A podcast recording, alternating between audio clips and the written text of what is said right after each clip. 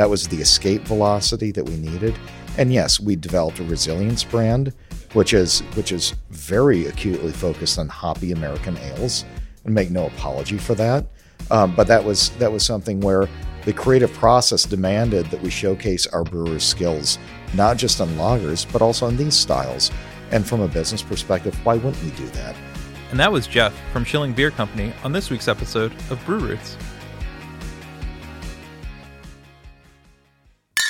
Thanks for tuning in to another episode of Roots, where we tell the stories behind your favorite beer. This is Sound Guy Ryan, and joining me today is Matt. Yeah, Erica is on assignment.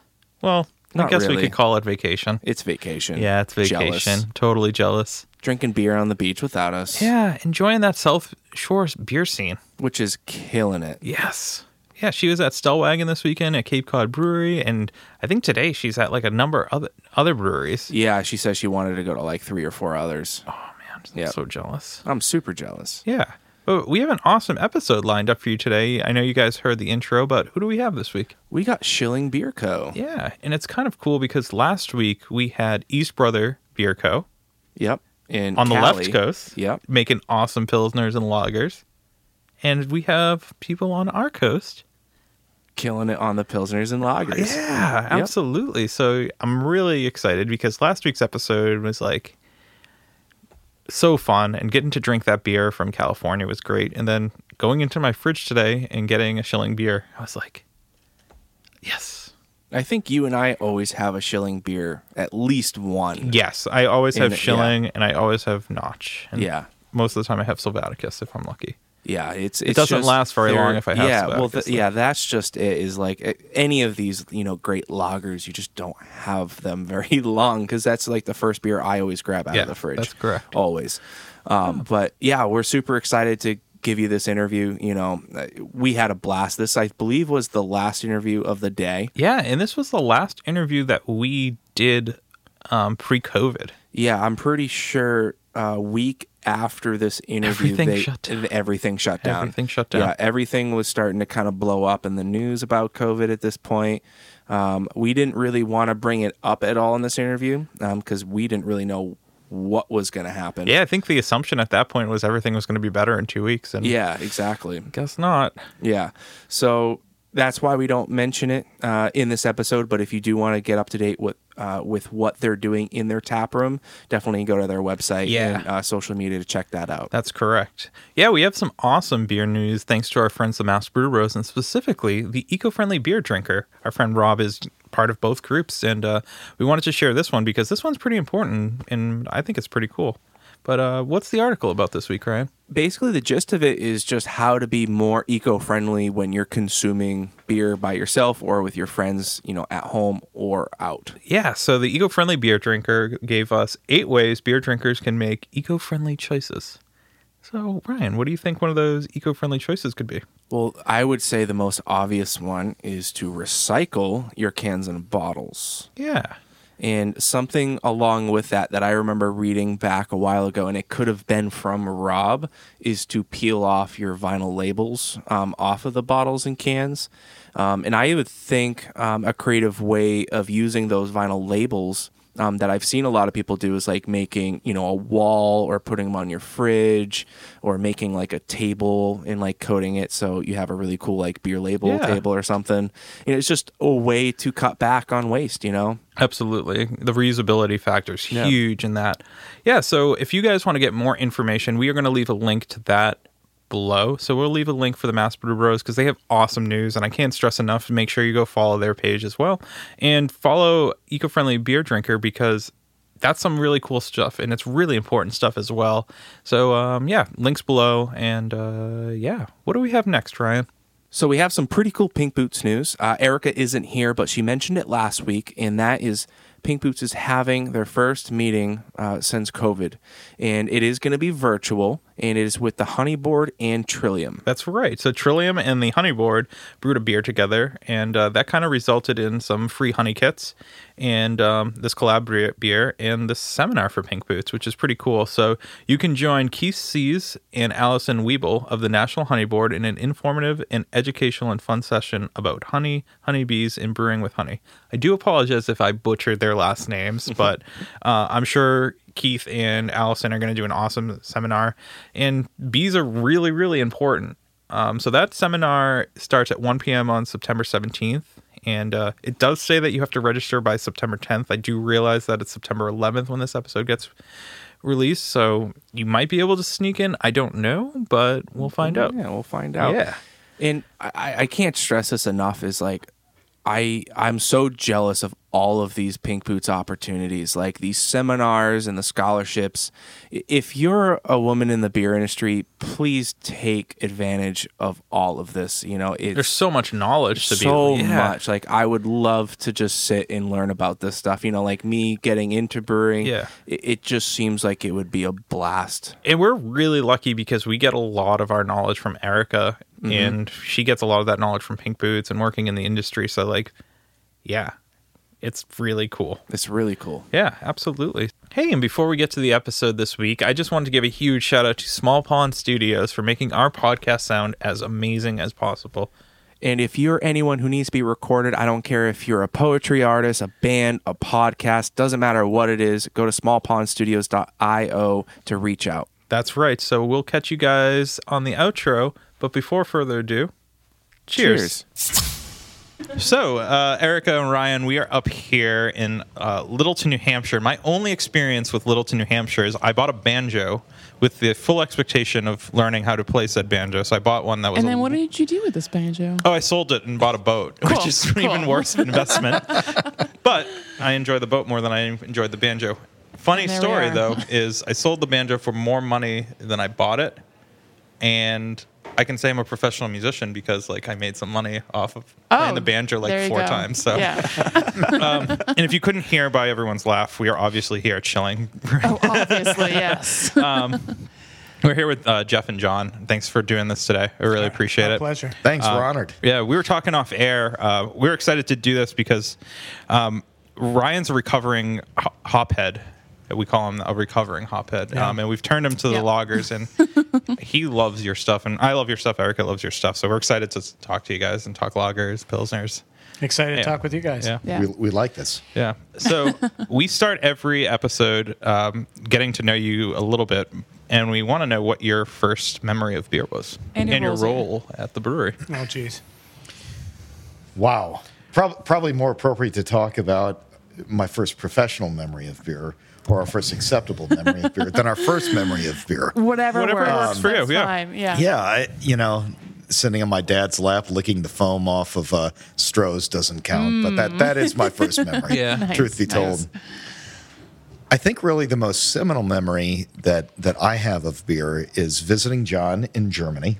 this would have been back in the the mid '90s when John was studying in Hamburg, and I flew over, and we did a, a grand tour of more or less the best lager producing regions in the continent, and that's stretching from you know northern Germany all the way down through Bavaria over into the Czech Republic, and that more or less set in motion what you see now is showing. Hmm. And it was the the experiences tied in with the the friendship, tied in with the the the scenery, the natural environment of the the Alps, um, and then looking at the antiquity of Prague and enjoying beer in those environments. That all, in summary, created a lager drinking experience that is is phenomenal, and we wanted to re- replicate parts of that here. Yeah, I would I would actually echo that. my um my love for beer really came from my first days in northern Germany and having a chance to uh, uh, drink pilsner, German pilsner there.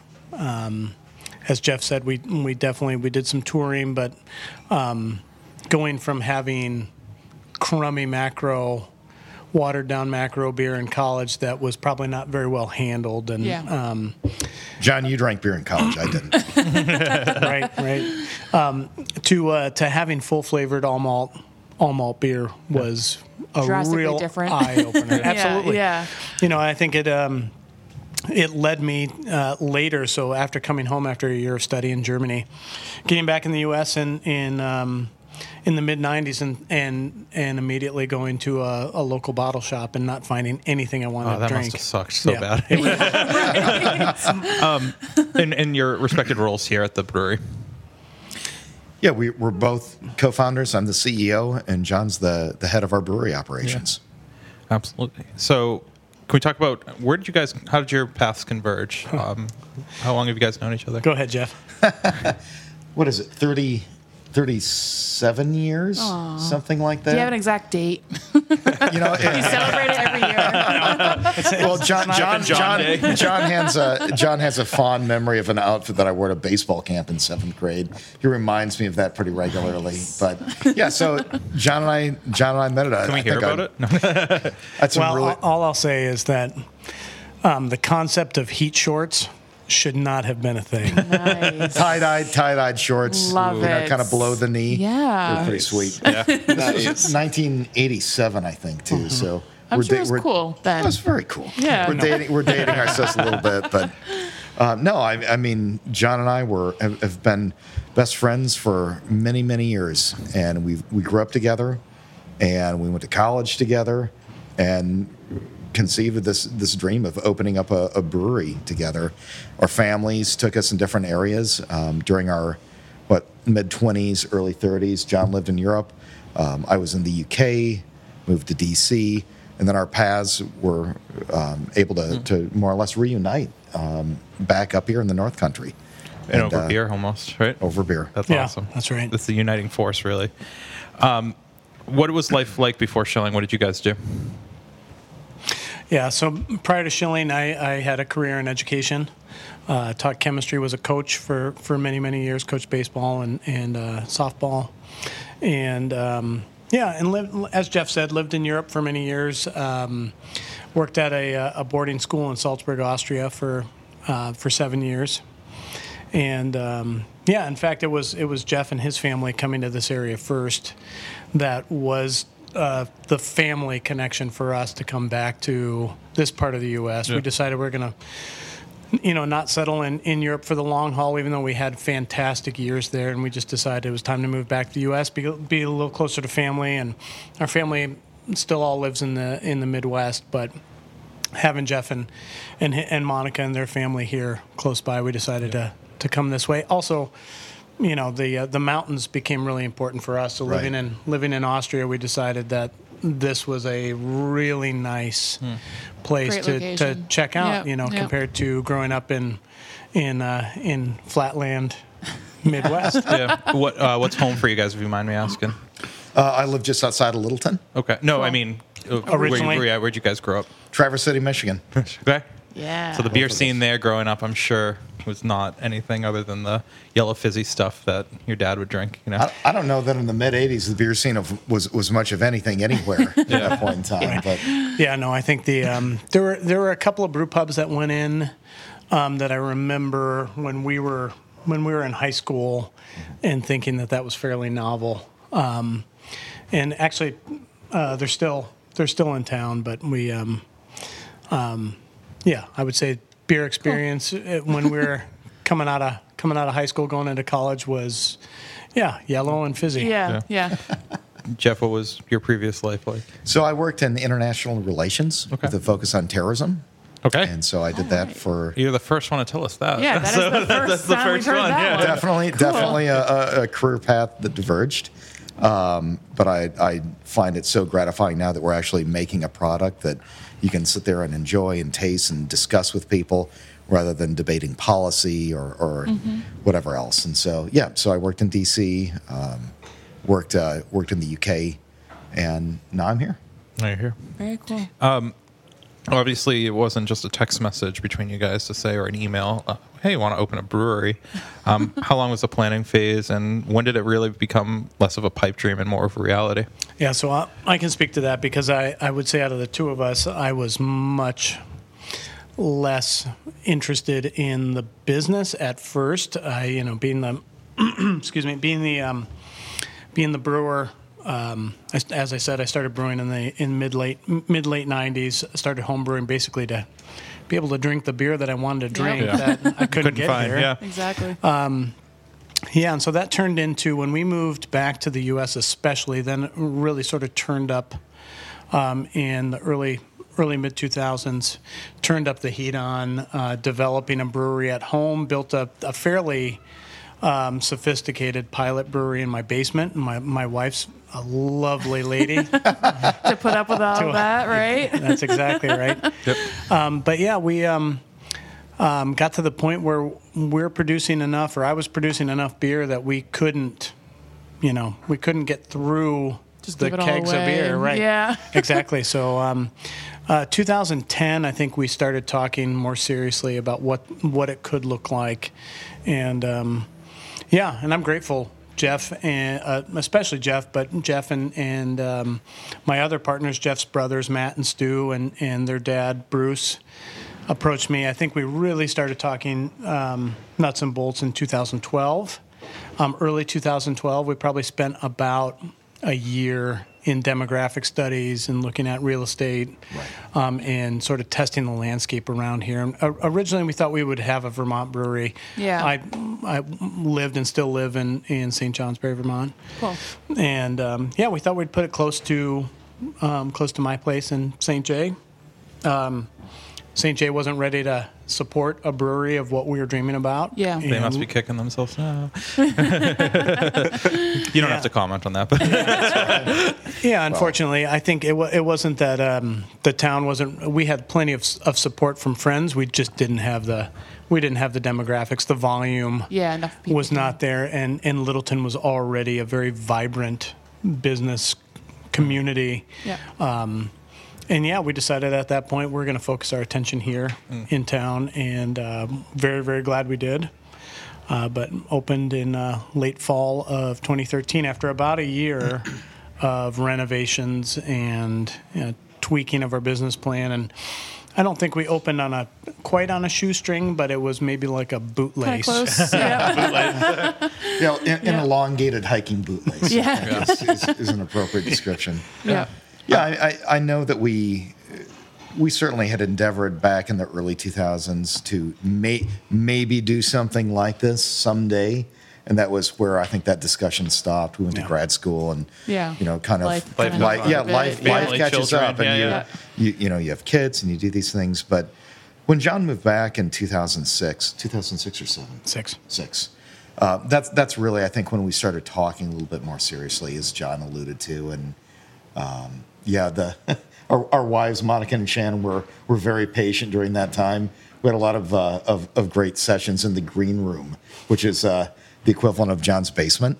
And so there was a, a, a, a green pleather couch down there where I would sleep. We'd go over and have these uh, these these brew sessions, Right. Um, that also, you know, Sleep it off. Yeah, they, Yeah, they, they included a few beers, Yep. and uh, we had fun. and uh, awesome. fortunately, now John has his basement back and waxes skis there, and we have a, a five vessel twenty barrel system instead of your whatever that was. so that's Exactly. Yeah, I built. I built. I built all the all the equipment too. It was. It Yeah. was one of those.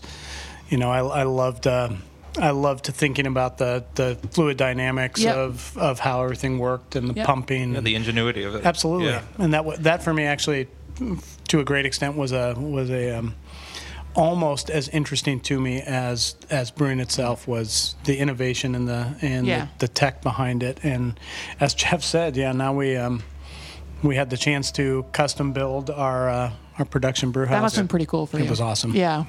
good. John, I think you're minimizing my technical contribution to this. Yeah, pumps for Jeff were fans, and and I, I'm a social That's scientist. cool. I have nothing to contribute whatsoever in terms of the, the fluid dynamics of our of our processes. Yeah. It's all right. That's fine. we have a lot of homebrewers who listen to the podcast, and oftentimes I think homebrewers are unfairly um, given false information maybe. about their their homebrew. You know, um, how do you how did you get honest feedback about your homebrew to improve to you know what we're drinking today? well, you know, I think. Um, I have a world class palate. Yeah, so I just thought- definitely, definitely. you just know your shit. I think I think honestly, having lived in Europe so long and um, really having um, um, you know spent the better part of a decade there, um, I was the, the probably the harshest critic of what I was brewing. You and- relied on your own palate. Yeah, I, I think I did, um, and yeah, of course, you're right. Uh, all homebrewers they give their their friends beer, and hey, it's free Oh, beer. this is great. You should go Yeah. pro. Yeah, exactly. Um, So you know, I think I think um, my methodical, fairly methodical approach to things. I think these guys maybe got bored after a while. I think I spent like an entire year. Nitpicking the same recipe, Yes. right? Yeah. I, I, I brewed Kolsch and Altbier for at least 12 months. Yeah. and those are still you know some of the favorite styles for me i, I, I love those uh, i love those styles but yeah you know i spent a lot of time brewing those and um, uh, being my, my own harshest critic I, I didn't enter beers into competitions very very Mm-hmm. often i just uh, i trusted my own uh, my own catalog Yeah. of what i had over the years Did you um ever get any education for brewing beer or anything when you were in So Europe? no, so never. I mean, I, I think I, I gave myself an education. Yeah. So my my uh, my library is is pretty robust. Well, you're a chemist, Yeah. and so that counts for something. Right. yeah. No, of Yeah. course. But some people go to like brewing school Yeah, or whatever, absolutely. you know. Yeah. So awesome. That's and cool. I, and I respect the I respect the the formal education pathway very very much. You know, I think it's uh, if if if I were to do it again, I think I could I could look back and see an alternate pathway that Yeah. Could have, could have taken me through Weihenstephan or one of the one of the great schools in Germany or, or Belgium even. Um, but uh, yeah, you know, I, I I I didn't have that option, so I Yeah. I gave myself the You made it education. work. I'm, I'm, I'm, I obviously I, I'm I'm fluent in German, and so I I, I did the the German texts and the Yeah. um, yeah. So I have a, a Very cool. robust robust library. late 90s ease of access to information wasn't there the internet was in its infancy so relying on your palate for something that you might have tried a year two three were you taking notes in germany knowing that this was something that you were going to do or you were just remembering Yeah, yeah. It was it was mostly from memory, to be honest. Um, and that might sound a little uh, a, a little strange, but um, I think um, you know I think I was very. I, I may not have taken formal notes, but I think it was very attentive to what I was drinking, and um, you know I think on our uh, on our staff when I look at um, our staff in our production brewery right now, I think um, Chris, who's our head brewer, and I. Um, I think we both have been blessed with the ability to to pick out uh, pick out what we're tasting. Um, and I get the honor of, of of judging at European Beer Star every year. I think that's cool. just from a lot of experience. You know, I think that um, maybe maybe that says I've had a lot of beer over the years. um, no, but I, I but I studied. I also studied the the sensory analysis as well. So Yeah. I mean, I've spent a lot of time fine tuning what I'm good at tasting for. Diacetyl for me, I, I can smell it off of the table from a foot away. Yep. Um, I don't pick up oxidation quite as well as I'd like, but but you've um, honed that skill but I've year. honed that Yeah. skill. Um, and um, yeah, and the other thing is, I'm, I would not consider myself to be a terribly artistic person outside of beer. Beer makes a lot of sense to me, and so being able to translate raw materials into um, the glass, so designed a designed a glass, just makes ultimate sense to me. So as far as lagers are concerned, those traditional beers, um, and being able to create what I have in my mind, I think that happens to be something I was gifted with. Um, It's you want me definitely to a draw? You want me to draw something? Forget it. but but beer makes sense. Yeah. Yeah, that's cool. I think your experience living in, in Europe for what the better part of a decade was also That's pretty, pretty, important. huge. Yeah. And, and yeah, I mean, there was a lot of, of imprint certainly from your, your experience there and teaching science over there and, and just general life daily. Yeah, for sure. Because I know you and I regularly enjoyed some very good beers when we were there. This is true. that's awesome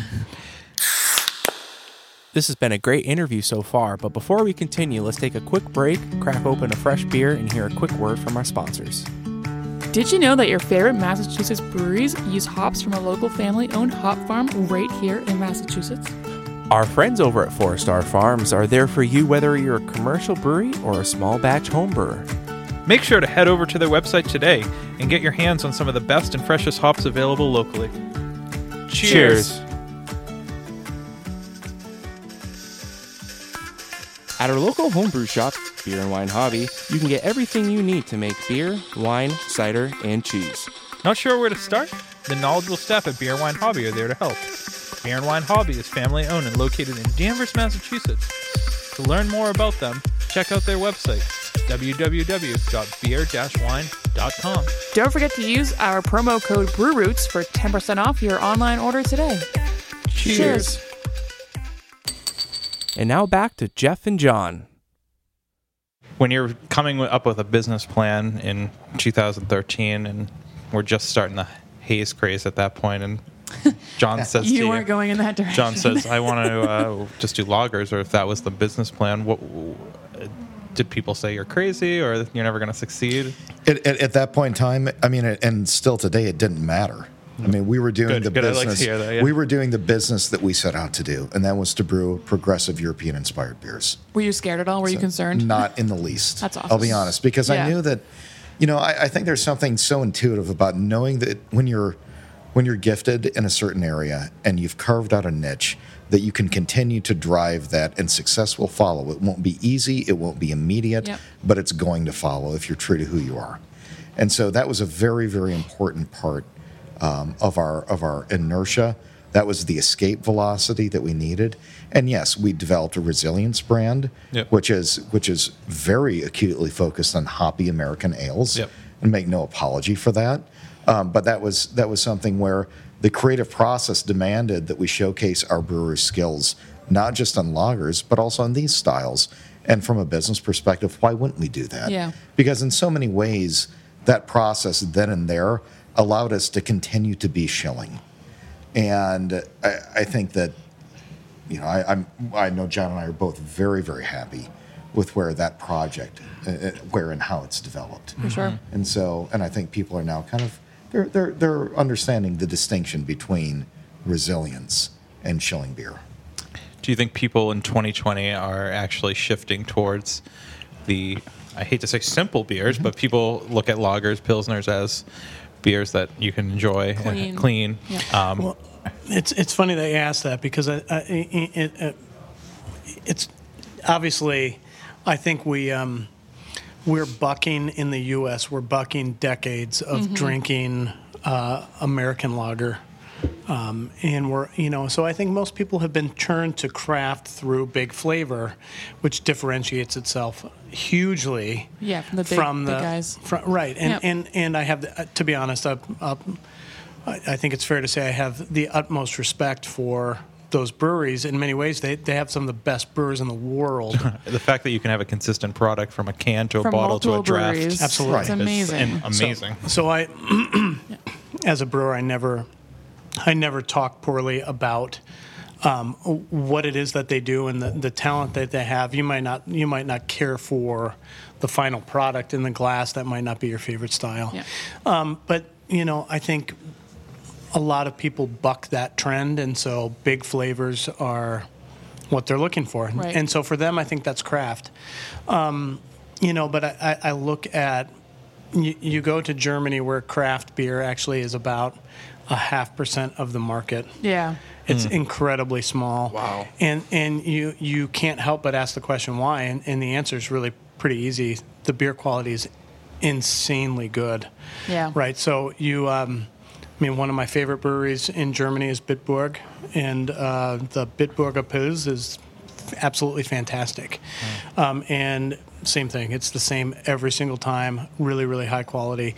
Anyway, I'm a, a little bit of a rabbit hole, but I think coming back to it, the if you look at the tradition tradition over the decades and and beyond, they pair well with food.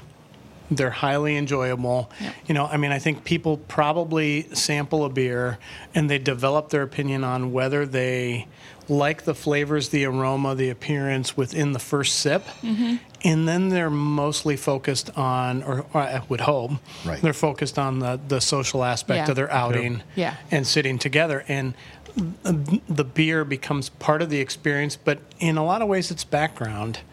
Um, and so for me, a well formulated and brewed lager should ultimately Kind of complement the it should situation, complement your right? food. It should complement Yeah. the social situation, and it shouldn't be something you have to think too too hard about. You like it, Yeah. and it's something you enjoy drinking, and um, yeah. So there are people who think, "Oh, this is just a this is a yellow beer." Yeah.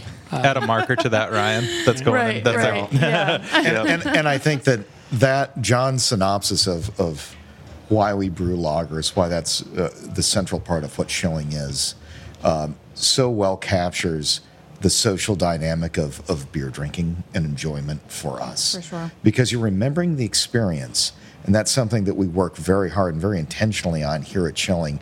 We're not we're not simply a brewery that's that's making good beer. We're a brewery that's that's developing these products within a certain context, with, within a certain place, that's to be enjoyed in a certain way with certain people that you care about. And hence the narrative on the back of our cans.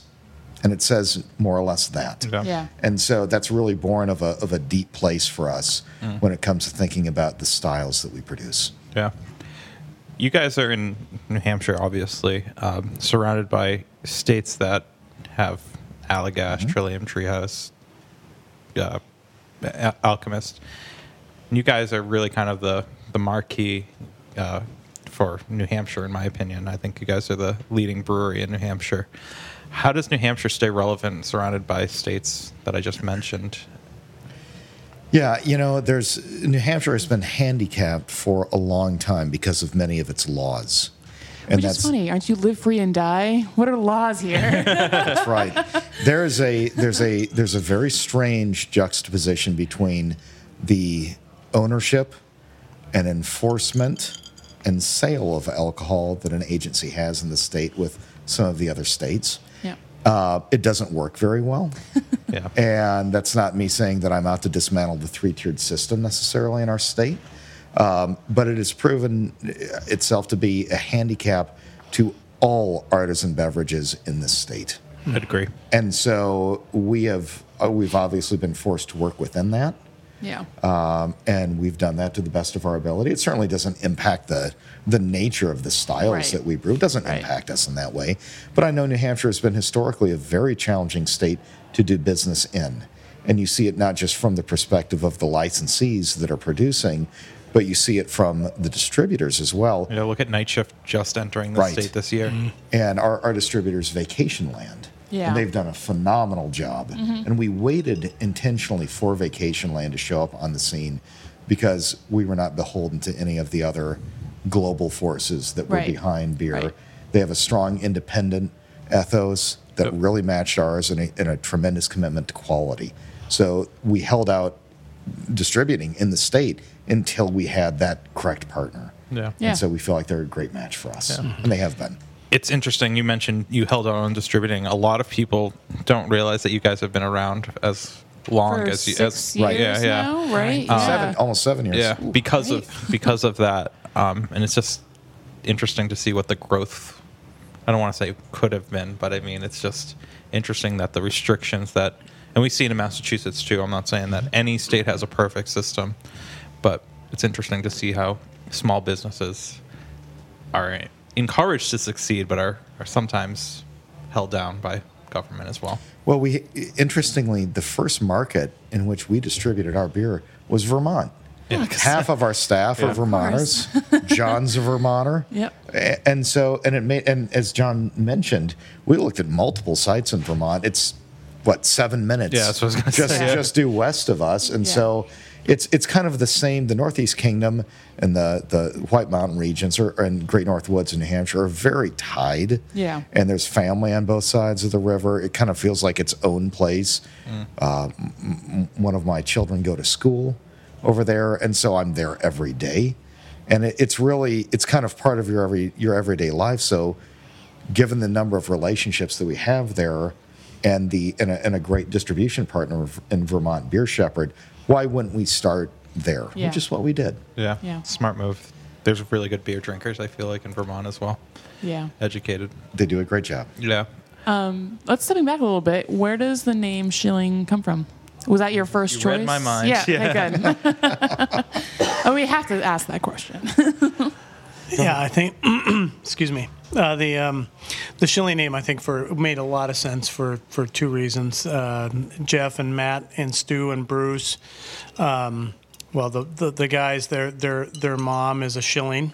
Um, uh, that's the uh, the maternal name, and so uh, when we were talking about what we would name the brewery, I looked at my experience living in Austria for so long. I thought, you know, shilling makes great sense. It's a great name. Um, it was the current, Yeah. you know, it was the former currency and and a family for these guys. So um, we decided it was a it was just a a well placed a well placed name. Your For mom sure. must have been very pumped. cool.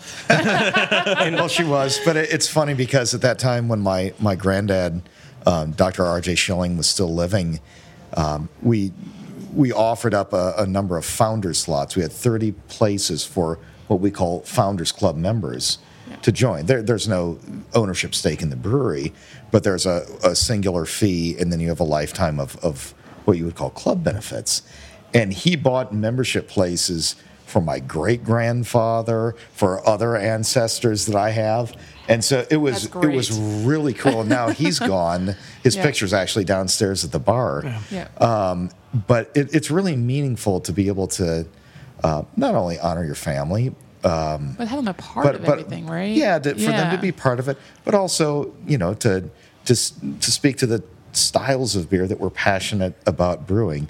And John's name's Lenzini, and so the Italians don't have the same level of Eh, heritage. yeah, not quite the same. I'm Italian, so whatever. whatever. Okay. My my Sicilian grandmother would have taken real issue with the fact that, Yeah. that a I, I studied German and then spent so much time in- in German speaking Europe, and then I opened a German style brewery Yeah. with, I could just with picture my closest friends. I could just picture my mother. Why are you naming it after me? That's dumb. um, not to say it's dumb. It's not. It's awesome. Um, resilience. Let's talk about that brand just a little bit. yeah, where did that come from? Where did that start, even too? So, I mentioned the the infancy and the- uh, of the resilience narrative and why we did that. Um, the name we felt spoke to the nature of the North Country generally on both sides of the border. This region is marked by people that have endured the ebb and flow of life. They've weathered it very well through thick and thin, and we felt like this name was very fitting as an as a tribute to our region. I'm And just so- shocked it wasn't taken. Like that's the Yeah, yeah, right. yeah, Me too. Or Yeah. was it? yeah. It wasn't. Okay. yeah, cool. yeah. It wasn't. So no. So that is our our trademark property. Yeah. And it's something that is, um, you know, beyond being fitting. It's something that we felt like had an enduring and even national quality to it, which is what you see in the symbol. Yeah. And for those people who don't know, what is the resilience side? So, uh, Resilience is very simply the side project of Schilling Beer Company focused on hoppy American ales. Okay. Very That's what it is. Yeah. Cool. Is there a? Uh, I feel like I know the answer to this, but is there a, a style of beer that you guys just don't really touch or or or? or Have no interest in. yeah. Well, and not because we don't we're not interested in it, but I, we don't brew um, many English style beers or, or or British styles, so mi- no miles or anything. except right now There's always the exception. we have a we have an, an awesome ESB that's on its way out. That's that's coming coming out in the next few weeks. Ryan's excited. Ryan could drink a straw out of the bright tank. He would. I think. I would literally do that. I love some casks ESBs. too, I love Brian. ESP. Aspers. Um, but we, but we don't. We've we've kind of focused on the Central European styles, the, the continental styles, and then um, of course resilience hits hits the American, the the American ale styles, and and um, occasionally, um, you know, we'll we'll experiment. I, we don't do. Um, we, I don't think we've ever brewed a gruit. Um, and that's that's not something we typically do, but but in general, there's not a style that as as brewers and, and brewery owners we we dislike. Um, we just I think we we've chosen to focus on uh, I think what's true and, and sort of authentic for Yeah. us. Yeah. Now, John, there's another genre that you're leaving out: fruit bombs. John, John, John needs to He clears his expound. John, John needs to expound on fruit bombs a little bit. Yes, please. Well, you know, I think uh, it, it doesn't. That uh, as you noticed, I didn't mention it. It doesn't even come into my thoughts. Wah, wah. All our hop heads are gonna be so concerned. yeah, right. Um, no, I think I think that for us is just, um, um, you know, I get it. I, I I get why people enjoy um, o- overly what I would consider to be overly fruited um, beers or beers that I think um, don't traditionally have lactose. And for me, the only beer that that has lactose in it, at least that we do, would be a, a milk stout. Um, but you know, those are those are beers. I, I know why we do it. I also know why there's sugar in uh, in your hamburger rolls. Right, you know, Right, and ma- the- McDonald's has uh, has made an incredible hamburger roll, and they use a lot of sugar in it. And so, sure, why wouldn't why wouldn't brewers say, let's put lactose in a beer? Yeah. It's going to leave that residual sugar, in our palates like that. Yeah. Um, however, I think it I think it masks for me in the beers that we brew. The real flavor It there. masks what the beer Yeah. is, and I think it takes it into a. It just it becomes a different beverage Yeah. for me for, sure. me in many ways. Yeah. You can't hide behind a pilsner or a lager. If it, if it, That's right. If it sucks, it, it sucks. Yeah. Um, I'll say it. You don't have to. Um, John is very polite. if um, you're a natural educator, I mean, you're. I feel like I can sense that your your passion to Education. edu- uh, yes, thank Yeah, you you're to, to welcome. teach Anytime. to teach um, to teach others. Um, how does like apprenticeship work here, or passing your knowledge forward to other brewers? Well, we've been we've been blessed. We've um, we've had a lot of really talented folks join our ranks over the years, and we've had a lot really willing learners to join our ranks. So I would say, um, um, if I look at our staff right now, you know, one of the things that we we heard from them um, in uh, um, recent in recent you know weeks and months were hey you know give us give us more give us more information. I think we're blessed with with people who are ready to ready to learn. In terms of passing it on i, I you know we, i have a, a fantastic relation working relationship with uh with our head brewer chris depot and he has a real passion for his staff um, in in terms of teaching as well. Um, so i think I've naturally gravitated toward people who are a interested in learning and b also interested in passing on mm-hmm. their knowledge and and really paying that forward. I think it's important that we have a very educated group of people working in our brewery. I want, um, you know, it's real easy to learn how to turn this valve or this valve. It's Right. it's it's it's much more of a task to understand what it is. Why you're doing it. Correct. Yeah. Correct. Yeah. And you know, I, I, and and we've said it over over time, and something that I've tried to live out in in who I am as a brewer is um, is to really strive for that that next level. And so I've I've challenged our our staff, Chris.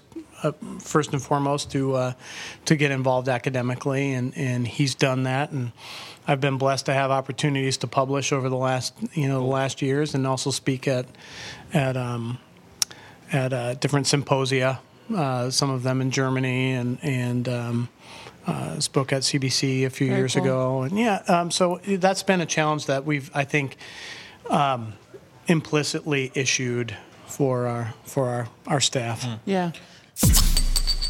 Great conversation so far, but we'll be right back from a quick break. This week's episode would not be possible without our amazing sponsor, Shirts on Tap. Each month, they team up with breweries from across the country and create a custom shirt and deliver it to your doorstep, along with stickers and coupons. Sign up today using the promo code BrewRoots for $5 off your first box. Head on over to shirtsontap.com today. And remember, drink better beer, wear better shirts. Hey, sound guy Ryan here. Didn't know if you heard, but we're a part of the Hopped Up Network. There you'll find other informative podcasts about beer. So go ahead, follow them on social media, and visit them on their website, hoppedupnetwork.com, to learn more about the people, beer, and breweries from around the country. And until next time, thanks for listening. Cheers.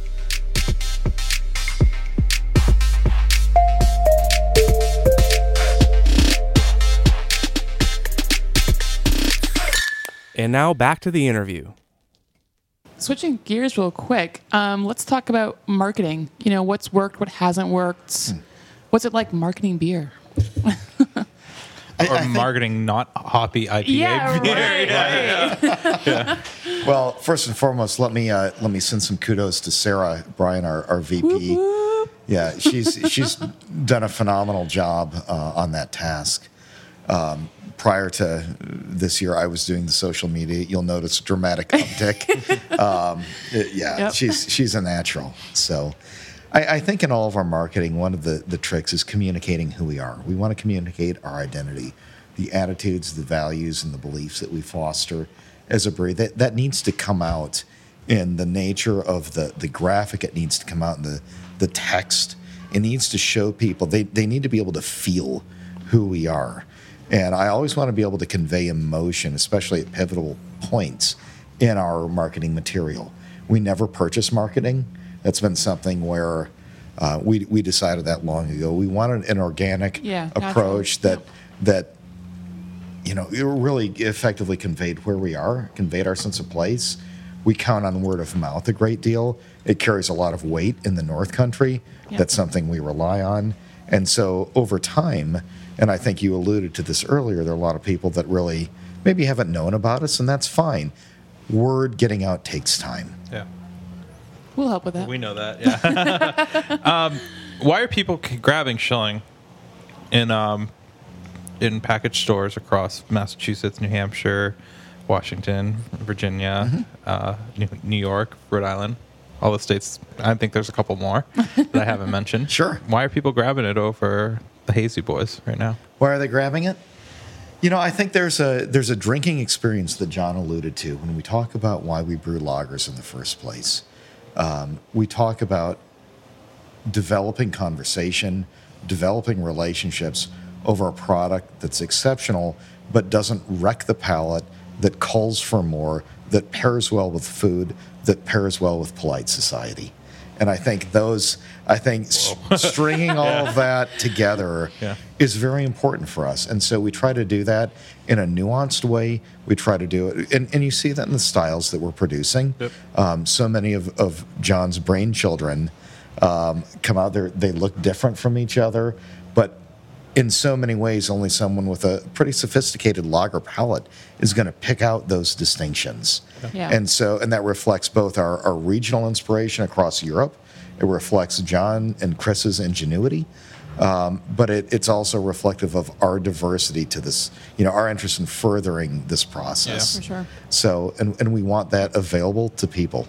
I, I think, and, and, and I agree with everything you're saying. I think the reason people are grabbing your cans is because your cans make no bones about what's in the in the, the liquid that's in there. Mm-hmm. So when you read the can, it's what you're getting. It's chilling. It's shilling. It's a lager. So I think that's Yeah. a lot of attr- attribution to the brand that you guys have built so far. So mm-hmm. I applaud you. you. guys for doing that Thank because Yeah. there are a lot of cans on the market and people we've interviewed before that do not deliver on distribution wise. And I feel like beer I've had here is just as good as the beer I'll get in a can, and that's a hard thing to do. So That that means Kudos. a ton to us. Yeah, it does Yeah. mean a ton, and, Yeah. and that speaks that speaks volumes of um, our you know of our staff and their commitment to doing things the right way each and every day. Um, You know, putting putting beer in a in a small package is a challenge. Yeah. For sure. It, it really is, and and um, and we know that in some of our markets, you know, small places get our small format, and you know, move through rate. We'd like to think is really fantastic. Yeah.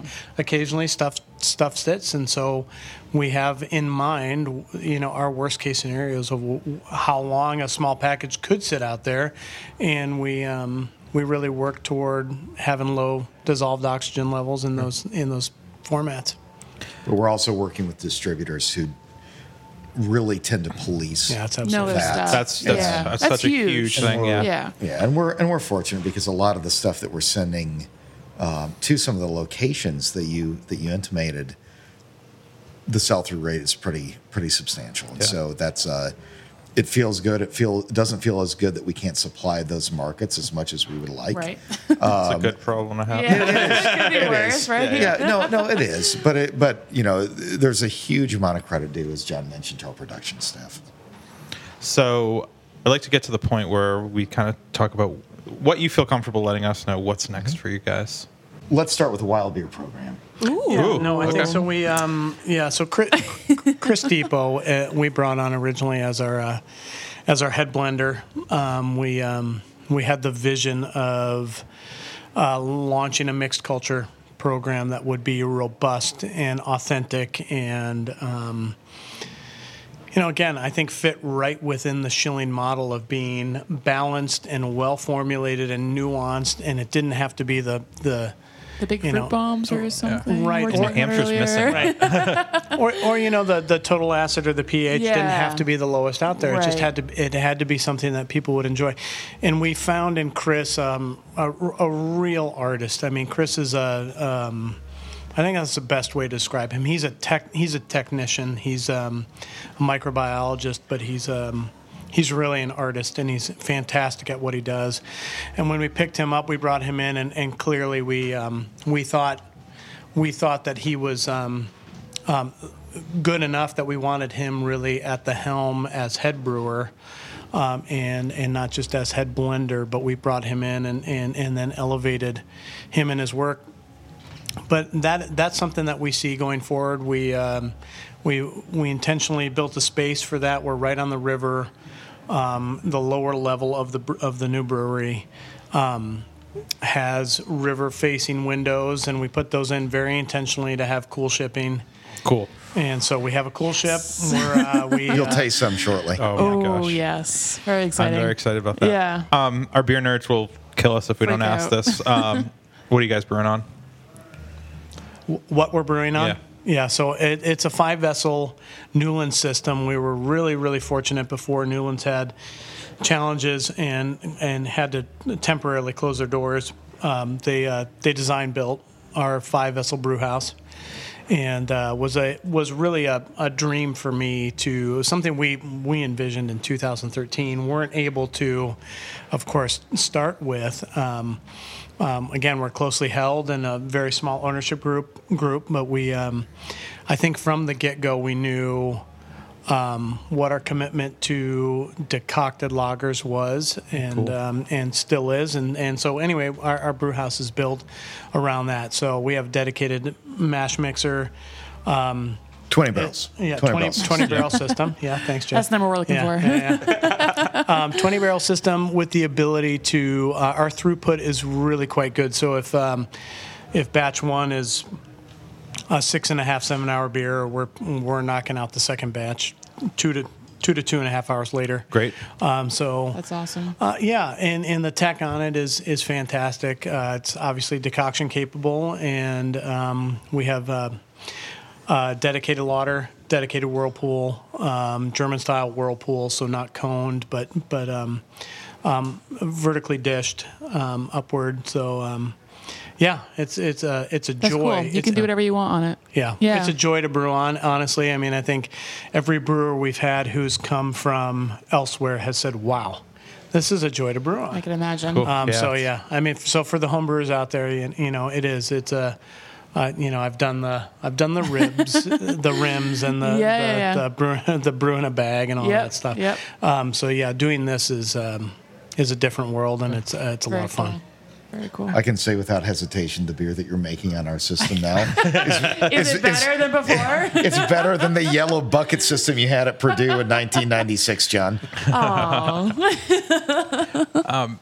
It's it's awesome to see that you guys maintain friendship over how many years. the Uh, business didn't, you know, break things up yeah. for you guys. So that's pretty cool. Some of the rules of working you should not work with your friends, your wife, or Right, right, significant right. others, uh, and you're kind of Check all of those Yeah, boxes, all of them. And somehow you made it work. So that's really Right. cool. What are you guys doing to make it work?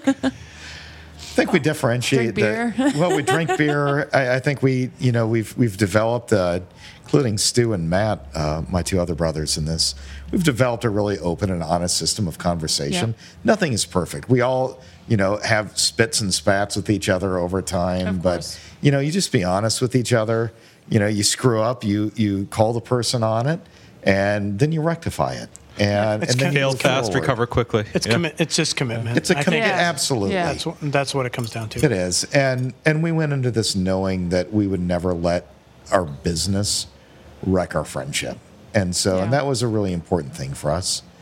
Um, and I and I think that having having so many other so many different disciplines within a business. I mean, you need different people with the different skill sets to make a business work. Being able to specify who does what and try to stay out of each other's way as much as we can during during those periods. I mean, it's hard when you all own a business. Right. But when you're working in the business as well, you want to make sure you're not replicating efforts. Yeah, And that can be hard. Um, so I think we've done a, you know, we haven't done a, a perfect job on that. Seems like but we did we've- all right though. But we, we- Yeah. we've Yeah. done, we've done. Yeah. well. yeah. So I am curious, what's in your f- r- respected fridges at home? Alexander 10 is in my fridge right now, which is Yeah. our, our, our Czech pils. Cool. And I drink it regularly. All yeah, right. and you guys, you guys are drinking it, so I, I brought home um, Rudiger, And th- and which there is it our is. Uh, which are our Helles, and um, Wonderful. and um, and then also um, you. I'll uh, pass these down. Chris Chris Depot conceived of a fantastic winter saison that I've I've got in my fridge right now, Glacial, and. Um, and, and I'll be honest, I, I typically, as um, Cheers. I taste through tanks. Cheers. What are we drinking here? We're drinking right now, too. We are, yes. What is this, Sarah? Alpinista. Birra Alpinista. Nice. So Italian pils. This is the one I was. like, I think Ryan and I We're were most excited about, yeah. Yeah, I saw it posted on Instagram. I'm like, yep, it better be there. If it's not, I'll be sad. Yeah. Oh, it's delicious. But Nice and the clean. um, yeah, you know, I uh, I also I rarely grab for uh, a dippa. Um, and I, again, I, I, I drink between four four and five percent beers. Um, but we have a we have a, a dippa on right now that uh, April Morovich uh, designed for us, and it's called Fringe, and it's uh, a rye double IPA, and it's it's gorgeous. It um, it's juicy, but it's got complexity. It's it's spicy, and um, so that's in my fridge too. So I'm I'm going to be very transparent. I'm I'm a huge lager drinker. Yes. Um, Weird. And, yeah, it's strange. but I actually consumed a four pack of Fringe last Saturday. Wow. I, I and how, how do you that. feel? Feel, I, well, I feel great now. Good, good. you feel great now, but how did you feel at the time? No, I, I, no, I, I, I feel great, and I will say that um, April has really taken our our resilience project to another level. That's awesome. and we are extremely proud of that. And Yeah. and that's coming from lager guys, unquestionably. Um, Stu, our, our our other business partner who just showed his face here, I think he was coming in for a beer. I'm not sure where he went, but um, he is a It's like he is Pied, a Pied Piper. he's Right. actually I saw beers going by. yeah, We, we, we keep him in the trunk a little bit, but he's the uh, he's the huge hophead of the ownership Yep. group, Yep. And he is a regular connoisseur of comb over, of pony hawk, Yes. and of fringe, and so and we're continuing to, um, as you know, John talked about the uh, the wild beer program. We're really continuing to develop the innovation on the hop schedules on our Yeah. resilience products as well. I just think a feather in your cap again is being able to have that commitment, same commitment to styles that you don't care, not, don't care about, but that are lesser favorites of yours, and still execute them excellently and keep that commitment. Yeah.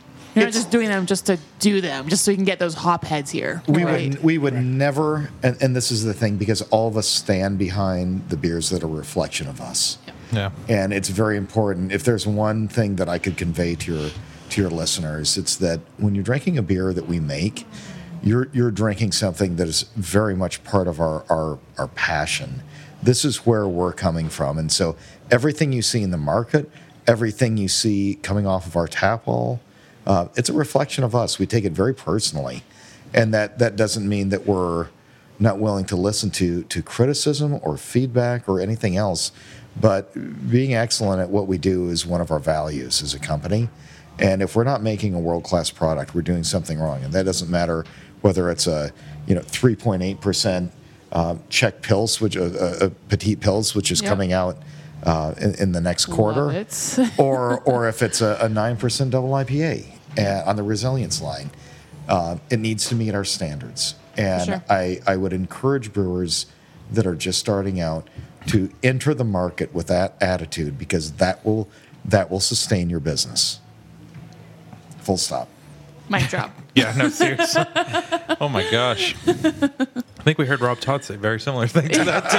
So- Rob, Rob is a great guy, so listen, listen to him. Yes. Well, That's and it- it is. Um, I think that's worth that's worth emphasizing. Even a, even a, s- a- a step further is to say, you know, we we all read an article here in house the other day on. Um, you know, hy- on hype beers, and I would also encourage brewers to um, brew to their passion and and and also not be afraid to brew what people might consider to be sort of old world old outdated beers.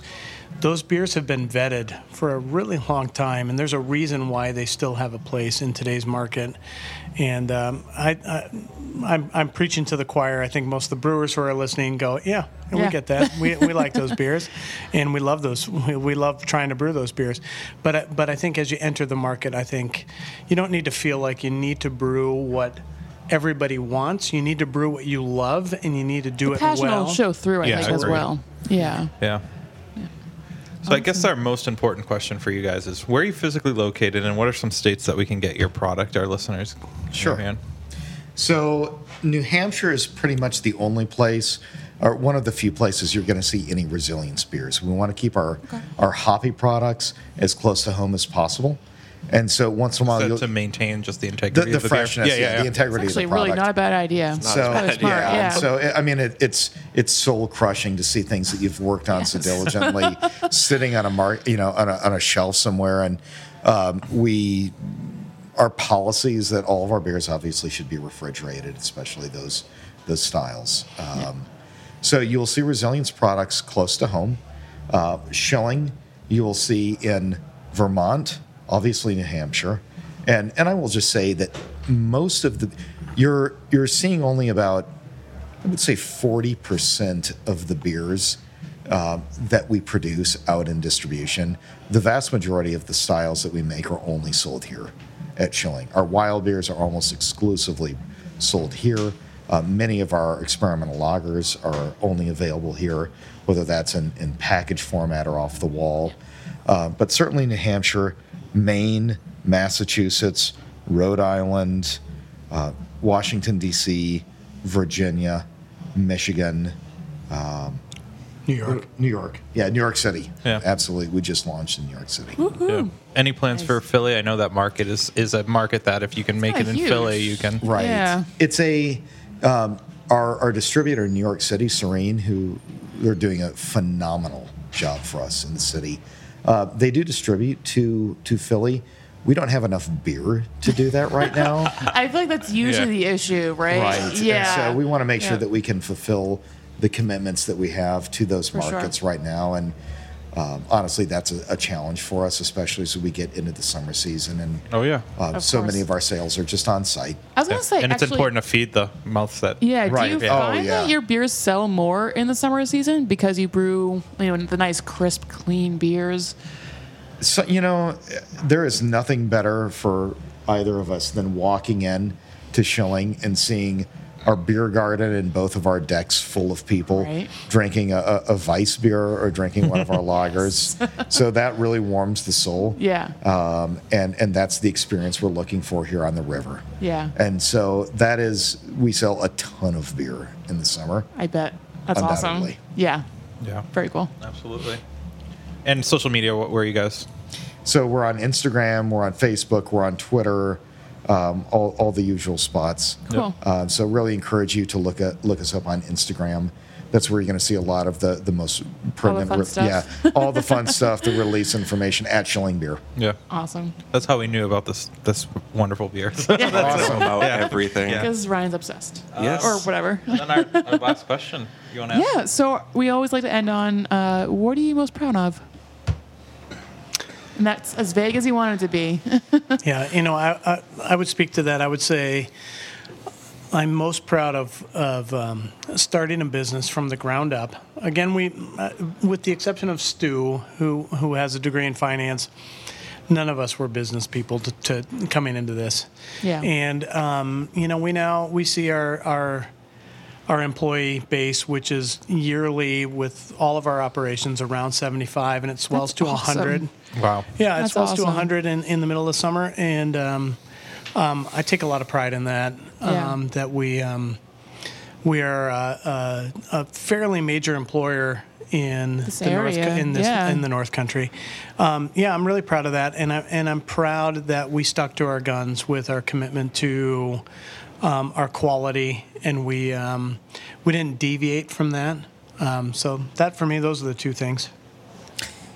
Yeah, I, I think the the fact that we've started from nothing. I mean, it's And- huge. and It's, Yeah. it's it is huge, but Pretty cool. John alluded to in that that last part the fact that we've been able to run our business commensurate with our values. We can we we produce something that we're extremely proud of in all of our all of our beer styles, but we're also uh, we have a staff that truly treats each other like family, which is another one of our values. That's amazing. Yeah. And it's an amazing place to come to work every day when you see people collaborating and you feel it. It's it's one thing just to pay lip service to that, but when you come in and you see it and you see Yeah. we have such an intensely loyal staff that I, I don't even know how to begin thanking them. Hmm. And so that's that's an amazing feeling. And you know, I, I, I don't know that it will be. I mean, I may be kind of retired in a director seat someday before I fully appreciate showing in this experience. Yeah. I mean, it's really been an amazing ride. That's awesome. Yeah, That was good. that was Wow. awesome. I got the chills. Yeah, that's a great way to end this. So, uh, thank you guys for doing this. We really Thank appreciate you so it. much. Thank you. We're honored. Yeah. Thank you. We got you out on time too. This isn't even the best part. So, uh, we got to finish this beer though first. So, uh, you guys don't want to hear that conversation. So, Until next time. until next time. Cheers. Cheers. Cheers. Cheers.